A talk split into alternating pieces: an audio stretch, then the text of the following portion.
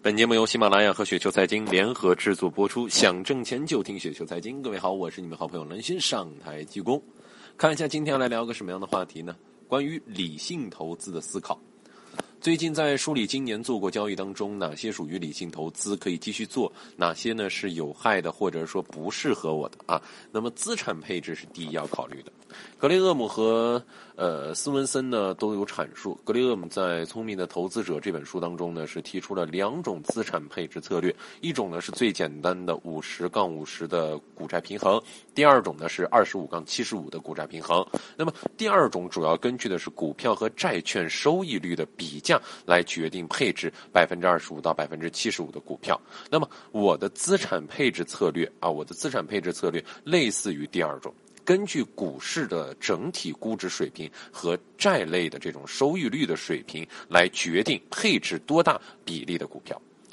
资产配置当中，股票这部分啊，起点呢，呃，起点是指数啊。如果说不能确信自己的呃选股能够带来好处的话，那么不如直接就持有这种类似股票。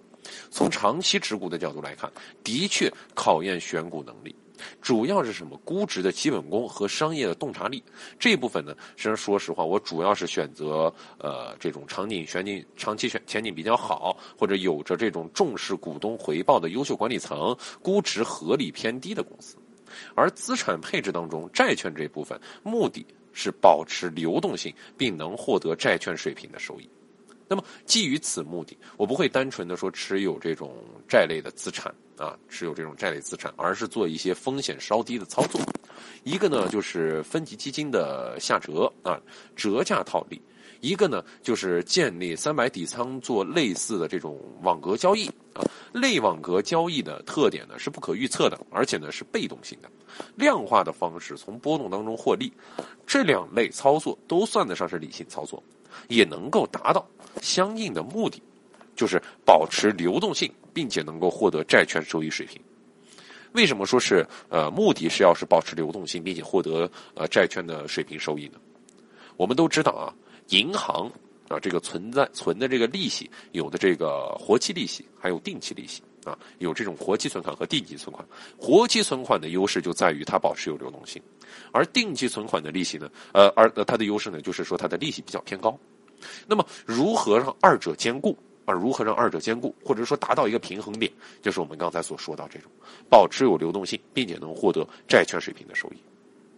除此之外，像可转债啊、申购新股啊、合并重组套利啊等机会是暂时没有的，等出现再分析把握。但是呢，依赖短期价格预测的交易是一律排除。总的来看，在资产配置的大局观下。通过少数几种交易策略的组合，使得呃整个投资做起来看起来比较轻松。虽然说长线、短线都有，但是短线是被动的操作，也不会被价格波动所牵连，能够从容的应对价格的波动。而说实话，如果说能够从容的应对这个价格的波动的话，啊，它其实在整个的投资当中是有很好的一个收益率的。而这种收益率非常有助于我们稳住市场。或许呃有很多朋友就会说，说这个呃，那么在这样的投资过程当中，哪一些特质是比较重要的？其实呃，熟悉我的朋友应该是知道啊，熟悉我的朋友应该是知道，我说的这个特质呢，往往要从几个方面来说啊。首先呢，呃，这个。